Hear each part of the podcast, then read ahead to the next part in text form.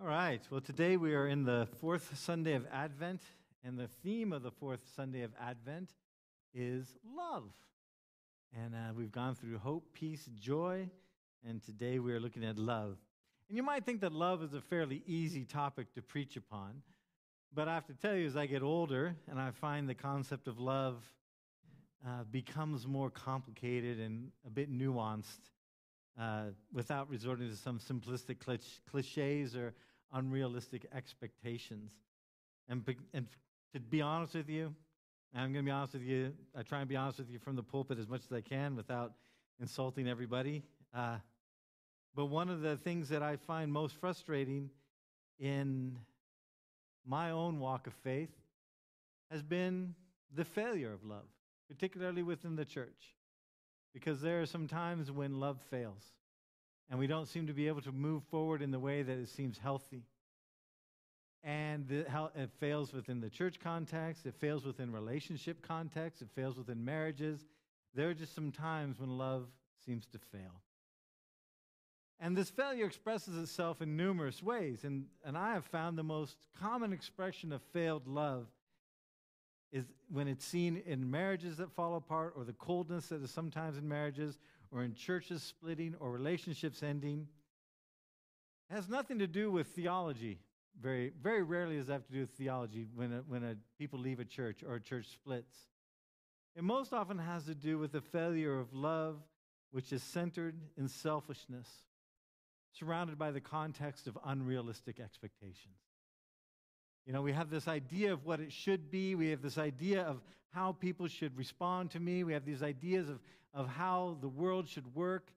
And when they don't work that way, when we feel like somehow our expectation of love has not been met, then instead of trying to work through what our expectations are that may or may not be healthy, instead of trying to look at ourselves, we just say, it's everyone else's fault. Because the truth is, many of us do believe that the world does revolve around us. And when we believe that, we have unrealistic expectations. And when we live in this world of unrealistic expectations, love will fail. And it can happen super quick, and it can be on things that you don't expect and from people you don't expect. People that seem to be everything is going fine, they can even be very helpful within the kingdom of God, and then all of a sudden it'll turn on something that they felt that expectation was not met. And it doesn't help us that our society, or especially our, our secular society, gives us false expectations of what love is supposed to be. It's in everything, especially in music. If you ever listen to pop music, uh, you find these unrealistic expectations of love. In fact, you find very often unhealthy expressions of love that we just that just kind of go into our brains and start kind of rolling around. For example, if you're my age in the 80s, the police came out with this song uh, they were a group, and it was called Every Breath You Take. Are you familiar with that? And if I, if I just were to go, every breath you take, you start kind of grooving, you hear that little bass line, dun, dun, dun, yeah? You ever just read the words without the melody line? Every breath you take, every move you make, every vow you break, every smile you fake, I'll be watching you. Can't you see? You belong to me. Oh, my poor heart aches with every breath you take. That's not a love song, that's a stalker song.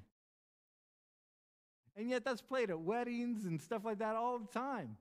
People play that like on the mixtapes, like some, you know, love struck teenager. Here's a tape with all the love songs. That's always on there if, it, if you're from the 80s. There's a, there's a, there's one that's popular today, and the chorus goes, No one will love you more than I do. No one will love you more than I do. And if someone says this to you, you better run away.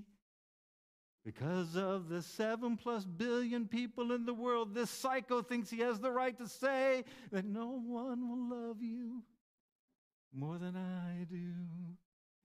And we hear these things, and this is what we think love is, right? We, these, these go into our brain, they roll around. And the problem comes is then when we take this kind of weird false expectation of love and we connect it to our faith because Christianity and God, of course, we talk about love all the time. We say God is love. And it's true, it's in the scripture God is love. But God doesn't go, every breath you every move you make. You know, He is watching, but there's not this stalker aspect of it. And, and so we get this kind of twisted thing of what love is supposed to be, or we think it's supposed to be something like, you know, uh, a husband has this idea of love, which is really his wife is just going to be basically a servant to him in all things and without any consideration to her. As long as he goes and makes a paycheck and brings the money home, she should home, she should be fine. And it can go the other way around too. I've, I've known women that believe that being in love and being married means you're the princess and you should be treated like a princess the rest of your life. And your husband should uh, intuitively know every feeling you have and every desire, every desire you need to be met. And that's just unrealistic. And when unrealistic expectations are out there, people begin to respond to them. And there's a, there's a passage in the scripture which I think is very interesting because we very often take scriptures completely out of context and we lose the overall meaning of it. And there's a passage that says this. And people talk about this all the time when they talk about God's love and what it means to be in relationship with God. And it says, this is out of Revelations chapter 3, verse 20. It says, Here I am. I stand at the door and knock. If anyone hears my voice and opens the door, I will come in and eat with them and he with me. And most people think that this is just all about God trying to say, I just want to be friends with you. I want to be in relationship with you. That's all this is about. I love you. But that's not, that's not really the context of this passage. In fact, the verse preceding it is one that I doubt any of you could quote off the top of your head. It says this Those whom I love, I rebuke and discipline. So be earnest and repent. Behold, I stand at the door and knock. And if you get the overall context, the even wider context, he's talking to a church that is described in the scriptures lukewarm. It's the church in Laodicea. And let's read this. He says this To the angel of the church of Laodicea, write, These are the words of the Amen, which means the truth, the faithful and true witness, the ruler of God's creation.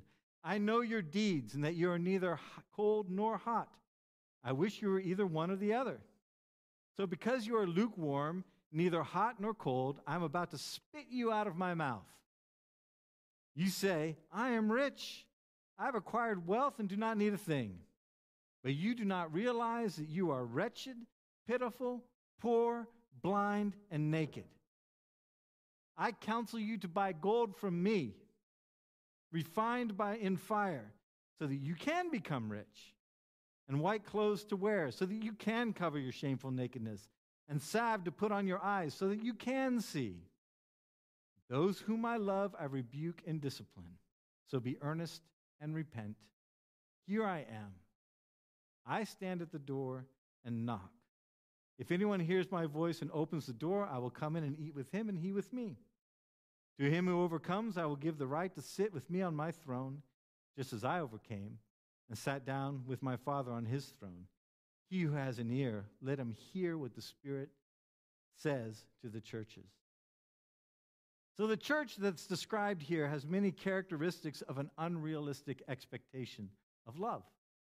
And that's the problem with this church in Laodicea. They have an unrealistic expectation. They've kind of quit trying in their relationship, which happens a lot with marriages. You kind of quit trying to, to impress. You quit trying to go out of your way for your spouse because, in some way, you feel like they're obligated to be there with you because of a vow that they made. And in a certain way, that's true, but it's not something to be abused. And when you go in with this unrealistic expectation that this person is just going to be there no matter how I treat them, we shouldn't be surprised then when things don't go well in the relationship. So, what does God do? I mean, uh, I'm sorry, I jumped ahead there. So, what is God's appeal here? Well, he, he questions their passion. And if this church had been asked, as the church in Laodicea, do you love your Lord? Do you love Jesus Christ? They would say, Sure, I do. And they would point to the songs that they sing about him. They would point to the sermons they do about him. They would point to all the things around him. But the passion, the evidence of passion is missing. And the evidence of passion isn't how high you raise your hands or how loud you sing. It's in is your life a reflection of the character of Jesus Christ? And we talk about this all the time being the fruits of the Spirit of love, peace, patience, kindness, goodness, faithfulness, gentleness, and self control. That's where passion is expressed. And does your life reflect the life of Christ? It's not in how loud you can get, it's not in how long your prayers are, it's not in how high you raise your hands. It's in is your life, is your life reflecting the character of Jesus Christ? And they, in this church in Laodicea, they unrealistically assume that their relative wealth was proof of God's favor. They were a rich church, apparently. And they believed that, the, that their wealth was the proof of God's favor and their pleasure in them, but the reality was that they were spiritually, emotionally, and mentally wretched, pitiful, poor, blind, and naked. And so, what does God do? He urges them to find their richness in Him. He appeals to them that they would look to Him to find their true wealth. They would look to Him to find the thing that covers their shame. They would look to Him to find meaning and significance. And some would look at this and say, well, God's appeal is harsh and unloving. He starts talking about discipline. Why is discipline brought in with love? Well, because He wants them to be self aware, and he wants them to have some sincerity in their faith. And when he says that they need to be sincere and self aware in their faith, that's really what the word earnest means. When he talks about in the, in the repentance part, be earnest and repent, that word means that you are aware, you are grounded in truth. You're not living in some kind of fantasy world. And this is hard for people to accept because you have to be willing to look at yourself. And you have to be willing to hear what others have to say as well. But it's important to have a sense of self awareness and, and, a, and a willingness to look at yourself honestly because you cannot repent unless you're willing to look at yourself honestly. Because repentance is more than just being sorry for your sins. When he says be earnest and repent, repentance is more than just being honest for your sin, I mean sorry for your sins. Repentance means change. You change the way that you live. You reorient the track that you're on. And unless you're willing to look at the track that your life is on and acknowledge the fact that it's taking you away from God, then you cannot really effectively repent. You can be sorry. But unless you're willing to recognize that the track that you're on is taking you away from God, you cannot change it. You cannot repent, truly repent, because repent means changing the direction of your life. And so God reminds us, He corrects us, He rebukes us, He disciplines us because He loves us and wants to bring us back into that relationship, bring us back onto that right track. And if we're willing to repent, if we're willing to have our life change, God is going to be there for us. And that's the whole context to, to verse 20 when he says, Here I am, I stand at the door and knock. He's not knocking at the door of a heart that is unaware of Christ or has never received Christ, we use our little Christian language here. He's knocking at the heart of a believer or a believing church in this case who has drifted away from them. And he says, if you get back on track, if you are earnest, and if you repent, here I am. I stand at the door and knock. I'm available to you. I want to be in fellowship with you. I will come in but if you are going to try and de- to define fellowship with me in some way that's a way, then I guess I'll just stand here at the door and keep knocking until you're willing to come on to my way. And while this passage is referring to a church, specifically in this case, the church in Laodicea, it describes the condition of many churches. It describes the condition of many marriages. It describes the condition of many relationships within the community of faith. And it describes how most of people, most of us, don't really understand love. We have an understanding that comes more from pop music than really from the scripture. And how do we find ourselves in these cold and disappointed places of love? Well, like I said, it's usually because we've gotten into some self centered, unrealistic view of love and other people aren't meeting our unrealistic expectation. They can't. no one's going to love you more than I do. Out of seven plus billion people in the world, no one's going to love you more than I do. That's unrealistic.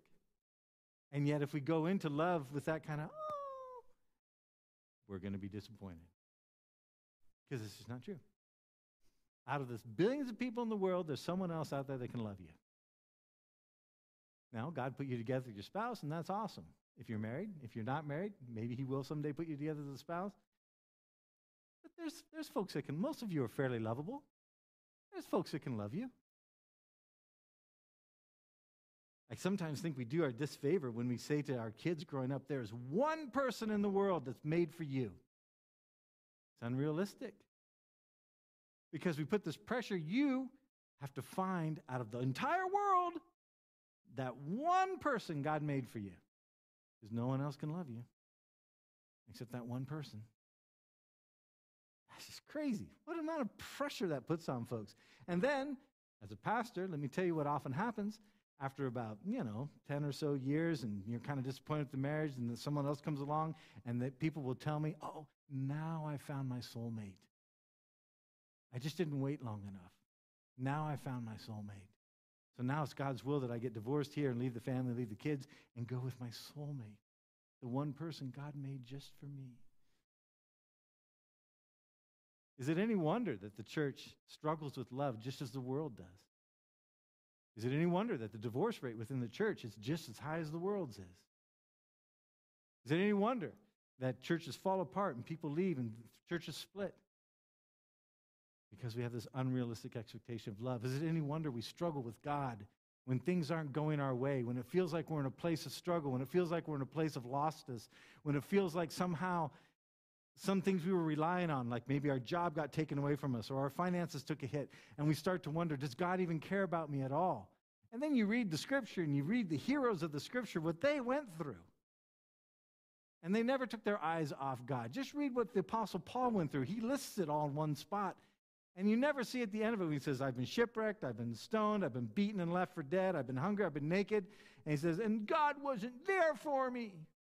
He never says that. He understands God is there for him, that God's love does not necessarily equal comfort and ease. So, how does God deal with this? How does God help us as believers, and how did He offer to help the world get out of this place of dark, disappointed love? Well, He lived out love in Jesus Christ. And that's what we celebrate during the Advent the incarnation of God. God came down. We sing these songs God came down and rescued me. God was incarnate. God, the Word of God became flesh. The very nature and character of the Father is found in Jesus Christ. That's why he tells Philip, his disciple, When you've seen me, you've seen the Father. Jesus doesn't claim to be the Father. In other places, he makes it very clear. The Father is spirit, must be worshiped in spirit and truth. But when Philip says to him, Just show us the Father in, the Gospel of John, Jesus has this profound conversation with Philip. And He says, Philip, after all these years, you still don't know who I am?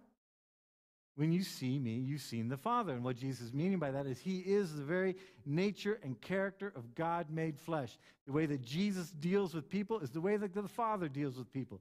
This is why it was kind of mind blowing when Jesus would do things like the woman caught in adultery look around and say, Oh, you who are without sin, you cast the first stone. That wasn't what the Pharisees were expecting him to do. This is why it kind of blew their minds that Jesus would actually take the time to be with the tax collectors and be with the prostitutes because they said, This isn't what God does. And Jesus says, When you've seen me, you've seen the Father. This is exactly what God does. It's just that you don't understand love. Because you have it wrapped up in your religious sense of what is right and what is wrong and all in your your laws and you don't get it at all. God so loved the world, he gave his only begotten Son. What does that mean? Well, we, we learn what it means in Christ, in the way he lived his life. Because Jesus' own life rebukes the idea, he disciplines the idea, he rebukes and corrects the idea that love is expressed through living with wealth and health. One of the biggest heresies of the church today that you hear all over the place is this nonsensical, heretical health and wealth gospel that says if God loves you, you'll be wealthy and healthy. Well, tell that to Paul. Paul had some kind of affliction that he says he prayed for over and over and over again to be taken away from him.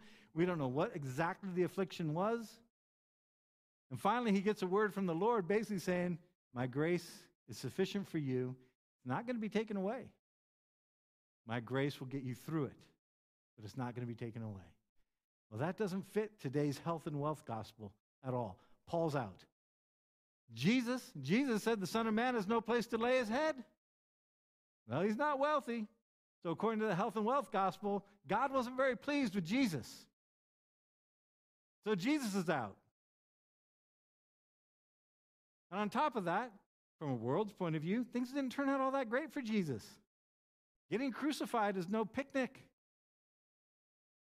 it's a humiliating, painful end to a life. Now, of course, we have the resurrection, but he doesn't fit within that. And Jesus' own life rebukes this. He rebukes the idea that love is expressed through this wealth and comfort by being born in a manger, being laid in a manger, which is a feeding trough. People don't realize what a manger is. A manger isn't a cradle, you know, made for like cows and stuff. It's where they eat out of. That's what he was laid in. He rebukes the idea that being in the places of power was evidence of God's favor by announcing his birth to shepherds. And shepherds were at the lowest end of the economic scale. We've talked about this many times. We kind of romanticize the idea of the shepherds because we remember in Sunday school we made sheep with cotton balls and we had the little shepherds and stuff. And that's all great, but the truth is, shepherds were at the bottom of the scale. Their life was living with sheep. And Cindy and I, when we were in Lesotho in the Peace Corps, we got to meet real shepherds up close and personal. And those boys, they were called the herd boys. They were just herd boys. Those boys lived rough. And being alone with the sheep for months and months at a time, they were a little weird. And even other villagers are kind of like, yeah, the herd boy. It wasn't a place of, of honor to be a shepherd. And yet, that's whom the angels reveal and sing to the glory of the incarnate Christ. Jesus, instead of grow, eh, when he grew up, instead of seeking out the, the, the religiously learned, the Pharisees, to be his disciples, who does he call to be his disciples? He calls fishermen, tax collectors. He calls people who are teachable. And that is an essential thing. You see, the rigidly learned, the rigidly learned and the self righteously learned don't feel like there's just Jesus guy could teach them anything. Because he was young, only probably about 30 when he's starting his ministry. I remember as, as when I turned 31, it dawned on me, man, I've outlived Jesus. And that was a weird place to be. Because as a young believer, I always kind of looked up to Jesus as kind of this older brother type thing, you know. And then as I passed that physical age, I wonder now, honestly, being 52, if some 30 year old came up to me and said, Jeff, follow me because I'm the way, the truth, the life, I think I'd be like, listen, Junior, let me tell you a few things. And the Pharisees were the same way. And maybe I would be the same way. But he didn't choose the religiously learned, he chose the common people to follow him. And those, those disciples later become the recipients of some very profound words about love. And I want us to look at this passage, then we'll break it down. And this is where we're gonna, how we're going to end. Right as the cross is looming big, Jesus has his disciples, and, and he goes through, and John chapter 15 is this long chapter of teaching. It's the whole I am the vine, you are the branches chapter. He goes through a lot of stuff. I mean, it is packed with meaning.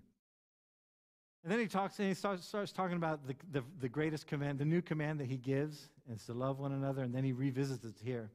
He says, As the Father has loved me, so as I've loved you. Now remain in my love. If you obey my commands, you will remain in my love, just as I have obeyed my Father's command and remain in his love. I've told you this so that my joy may be in you. We talked about joy uh, last week, right?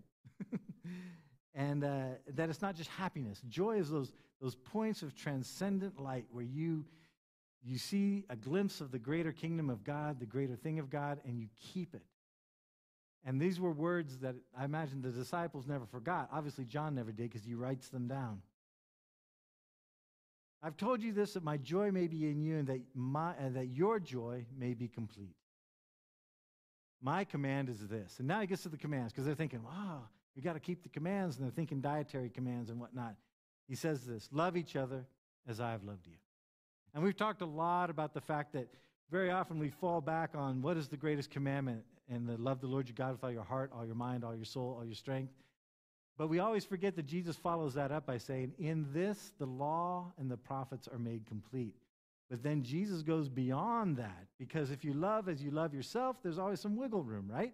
If you don't really love yourself or you have a, a, a low view of yourself, then if you love others as yourself, you transfer your dysfunction to others in the name of love.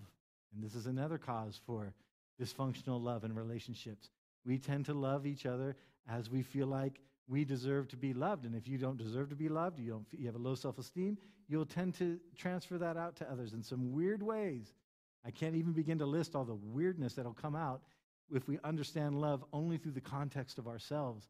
And Jesus says, therefore, love each other as I have loved you.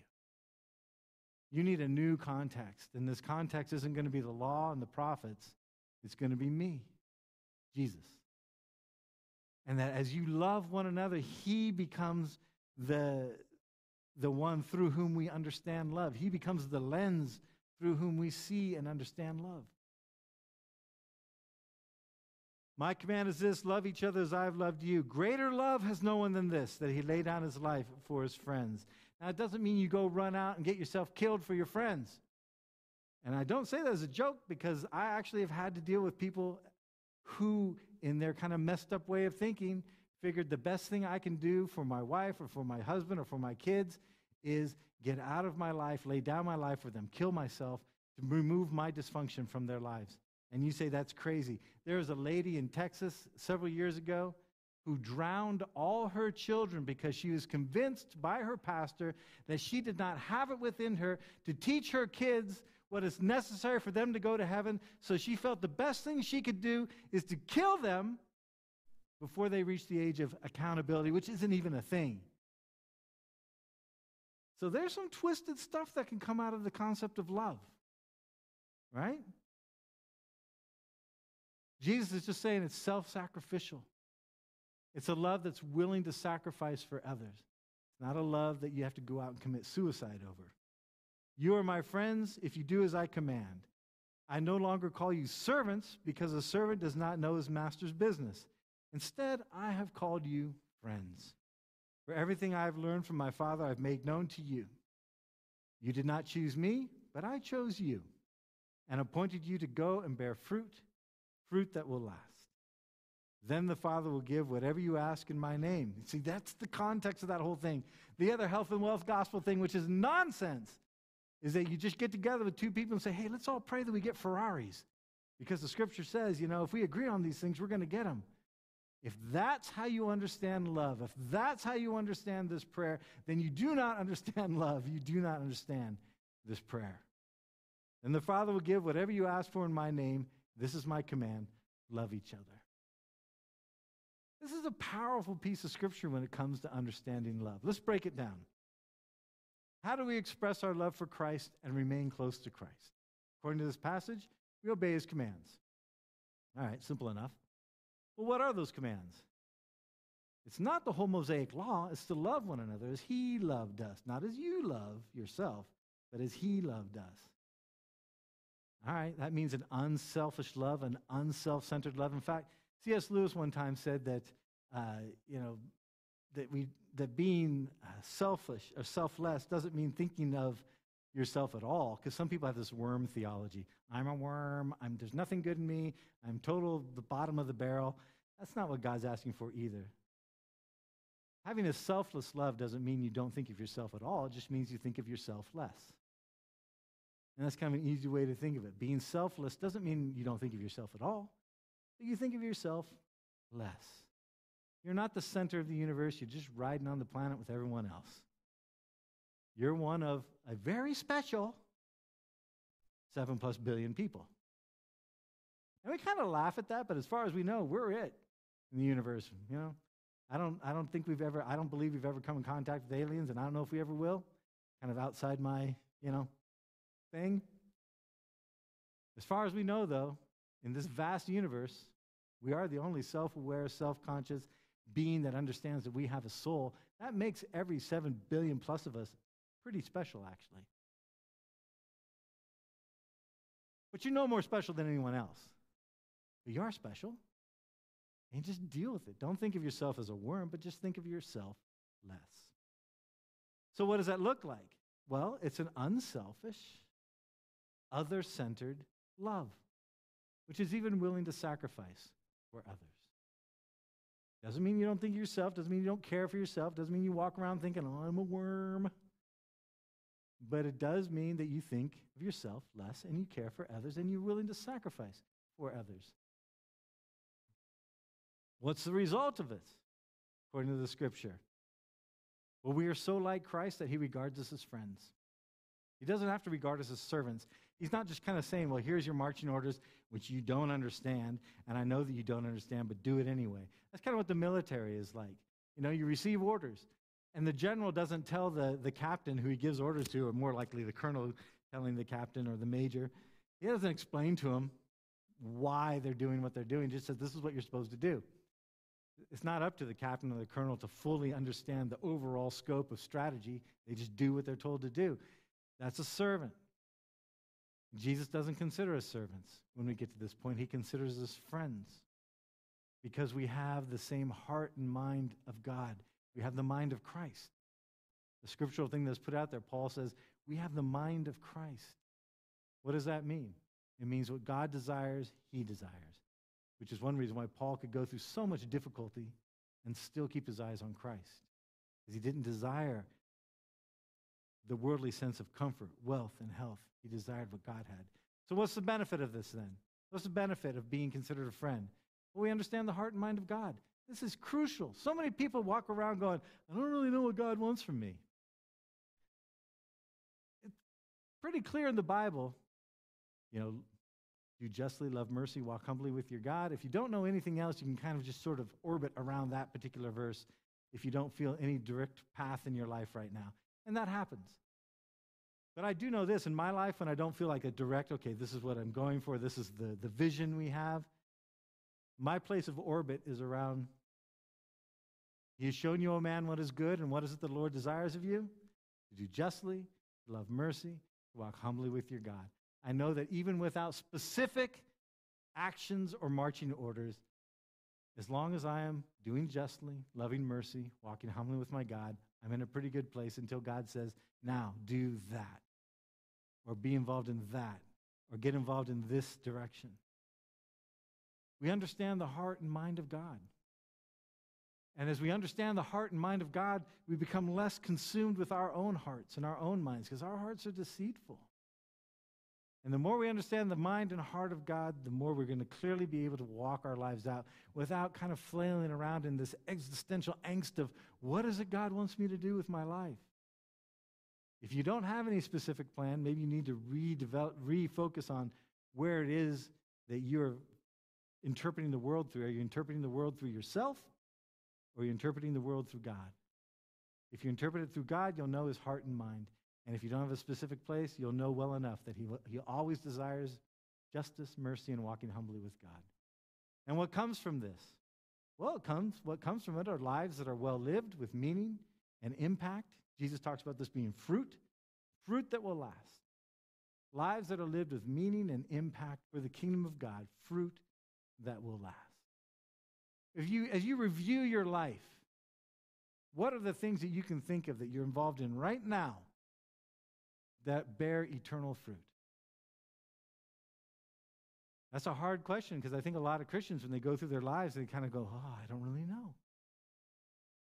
Now, I would tell you from the counseling I've done over the years with people here and other places that most times Christians underestimate the impact, the positive impact they're having on the kingdom of God. Most Christians kind of think, well, if my career isn't somehow in vocational ministry, then I guess I'm not bearing eternal fruit. That's nonsense. Vocational ministry is a calling for some, certainly not all. The church doesn't need a whole bunch of vocational paid clergy. What they need are deep, sincerely committed Christians to whatever it is Christ calls them to. If they're called to vocational ministry, like I've told you, my call in life was very simple from God take care of my bride. That was it. And that's what I've sought to do. Some of you have a calling in life that's not going to be vocational ministry, but it has a deep impact on the kingdom of God. How are you spending your life? What are you doing with your life? There's a lot of people in this church whose secular job allows us to keep the lights on, but who also have a deep impact upon the kingdom of God through their service. And most Christians that have an ounce of humility, which most of you do, to be, you're a good bunch, but you tend to underestimate your life. You tend to underestimate your meaning. And when you underestimate the meaning and you underestimate the kind of impact you're having, then you're not really going to focus on the impact you're having because you don't think it's important. And so you might be having this great impact on a certain area in the kingdom of God. Maybe you have a good relationship with some of the youth, or maybe you know you have a you have a gift for worship, but you go, eh, it's not that important. And so because in your brain you think it's not that important, you don't put much effort into it. And then because you don't put much effort into it, it doesn't bear the kind of fruit that it could. Don't underestimate the places where God has placed you to build in the kingdom of God.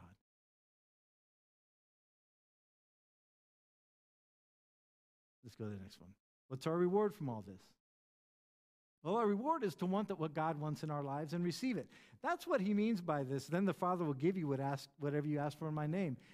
When you know the heart and will of God, when you've been able to interpret your life and this unique life that God has given you through God, you understand the impact you have in the kingdom, then you will want what God wants.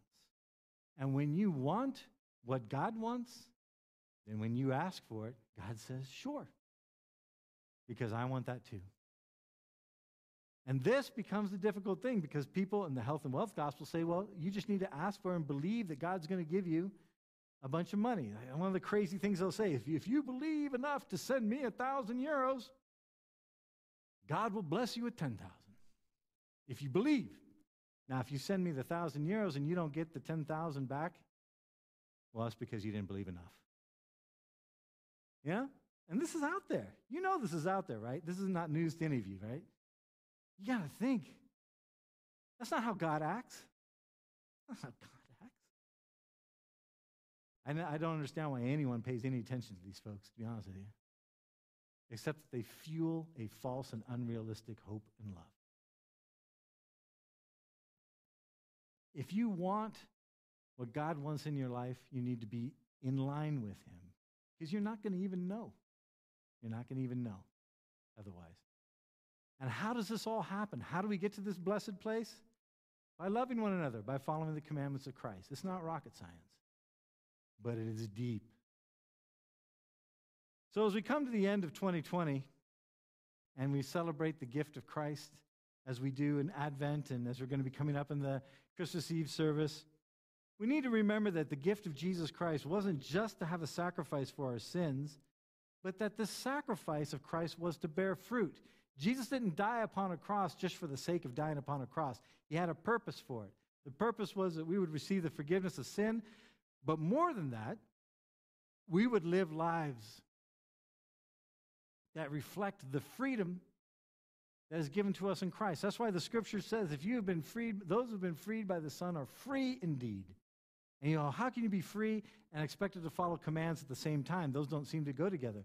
Well, if the command is to love, then you understand the heart and mind of God. When you understand the heart and mind of God, then you can live free from the expectations of society, free from the expectations of, of you know, business, free from the expectation of making money, free from the expectation that I'm going to always be 100% healthy all the time, free from these crazy expectations and just keep your eyes on God. Because the fact is, we're all going to die at some point unless Jesus comes back before. We're all going to come to a point where this physical body comes to an end. And how many of us at the end of it are going to go, wow, I'm so disappointed? when the same thing that happened to every other human being in existence for all of time is happening to me.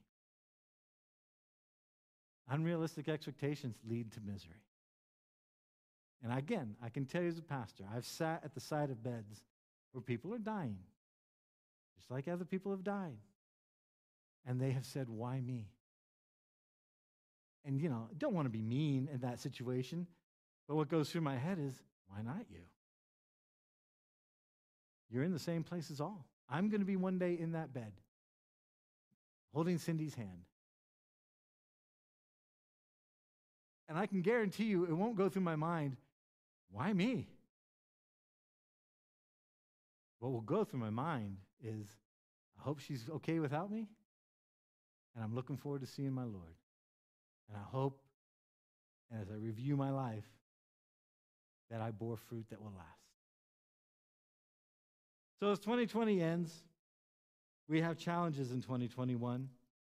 I see the main challenge that's ahead of us is rebuilding. You know, just because January 1st rolls around doesn't mean some flip switches, COVID disappears, and all the consequences of all the political and, and all the other nonsense that's gone on in the world will suddenly just, bloop, we reset back to this and we wake up like some bad TV show and go, it was all a dream. I mean, I wish, right? But that's not going to be what happens. 2021 is going to be a year of recovering from 2020. I hope. I hope we recover. I hope that this this vaccine kicks in and we can be done with this mask thing and we can sit right next to each other and we can sing really loud.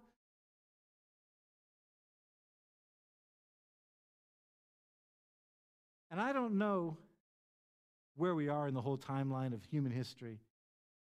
But I do know this. If we thought that 2020 is bad, it's going to be nothing compared to really what the last days are like when it comes to the church.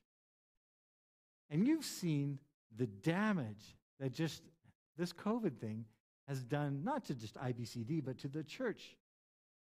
You know, people just tanking in depression, relationships falling apart.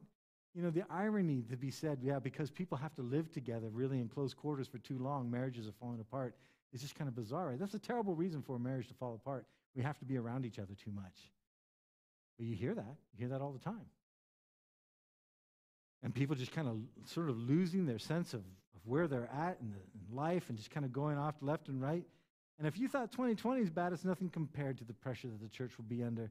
And I don't know if we're that generation or if we're the one that has to pass on lessons to the generation that will have to face that. But if the church is going to be strong, when it really comes down to it, when the, when the pressure is really on, when we're talking like apocalyptic revelation type pressure, then we need to be a people that learn from this time, not just a people who rebuild from it and recover. We need to learn from it. I often hear people say, oh, we just need to get back to normal. And I'm the same way. I to get back to normal. But you know, normal had its problems. And I think one thing this COVID thing can show us, and, and just the pressure, not just from it, but from the whole 2020, oh, just a remarkably horrible year. The pressure from it if we don't learn from it and see where our faith was strong and see in the places where our faith was weak and soft, then we've wasted an opportunity to prepare for a stronger and, and more focused church. So 2021 will be something within ourselves as individuals and as a church that we need to not just rebuild from to try and get back to some sense of normal, which everyone has a different sense of what normal is, but we need to learn from it. Where did our faith stand strong? What are those strong things that we can build upon and say, okay, we were strong here? Not with pride, but just understanding ourselves. We need to be earnest and we need to have a true sense of self reflection. Where were we strong? Because we're not a church that was a bunch of worms. We were strong and we've been strong in some places. But where were we weak? Where were we soft? Where did something that we thought was, was really there for us just kind of melt away? And we need to also be honest about that as individuals and as a church. And in 2021, as we reflect on these things, we need to communicate our thoughts to one another so that we can build again, and not just build back to what was in 2019, but to what God wants us to be. Because none of this is a mistake. None of this is like God going, Dart, didn't know that was going to happen. This is all for something to build from and to grow from and to know and to maybe even learn empathy. Because there have been so many people who have died. again, I have a tendency to think in, from my own country's point of view, uh, just because it's who I am, right? Vietnam War, back when I was a child, there were so many protests, fires in the streets, government on the verge of collapse, Richard Nixon having to resign. It was a mess. That was over the death, eventual death of 58,000 people. That's how many Americans were killed in Vietnam, around 58,000. We had riots in the street. I mean, it looked like the collapse. This COVID has killed 300,000. So just kind of think about that. Our, even if you're not Americans, you kind of have probably seen in movies and stuff the effect of the Vietnam War. We have so many movies made about it. Born on the 4th of July, Platoon, all these movies made about the Vietnam War. 58,000 dead. We have 300,000 dead in the U.S. That doesn't count the rest of the world, some of which we don't know. We know the numbers in Germany, we know the numbers in some other places that can count the folks. We have no idea what's really going on in the rest of the world that either doesn't really tell us how many have died or they can't even bother to count them. Huge. Huge. We need to learn from this time. We need to be empathetic about this time. We need to do more than just recover from this time. If we just recover from this time, it hasn't been worth the pain. And the only way we're going to do this is to lift our heads out of self pity, trust in God's love, do realistic self examination, repent where necessary, not just be sorry, but change and shine for the sake of Christ. And then, as the Lord promised to all who would willingly be earnest and repent, we will hear from our God, Here I am. I stand at the door and I knock. If anyone hears me and opens the door, I will come in and eat with him and him with me. To him who overcomes, I give the right to sit with me on my throne, just as I overcame and sat down with my Father on his throne. He who has an ear and she who has an ear, let them hear what the Spirit says to the churches. And you are the church. Let's pray. Father God, we thank you for your word. And Lord, I pray that you would help us understand this word love. It's, it's a complex, powerful, deep word that we've pretty much, not just we, but the whole world has pretty much abused. The enemy has gotten in there and just tried to cheapen the word or give it some bizarre expe- expectations and Father, we pray that you would help us to, to be a people that can earnestly repent of the places where we have followed, that we have put forth into the world, that we have hurt through unrealistic expectations of this word love. And Father, we pray that you would help us to understand uh, at IBCD, more specifically about this church, the places where we as individuals and we as a church body have unrealistic expectations of what it means to love, and especially toward you. And Father, we need, and this, the church around the world needs to repent of this crazy idea that being loved by you means being pampered by you. That being loved by you means being enabled in our dysfunction by you. That being loved by you means never hearing a word of rebuke or correction. And help us to have a realistic view of love that you want us to be like you. And if we're going to be like you, then we can't always be like ourselves. And Lord, help us to accept that, to embrace that, so that we live lives that are well lived, bearing fruit which will last for the kingdom of God. We know you stand at the door and you knock. Sorry for keeping the door shut at all. And Lord, help us to open it, to allow you to come in, fellowship with us, so that we can learn from you and become more like you in understanding love. And we pray this in Jesus' name. Amen.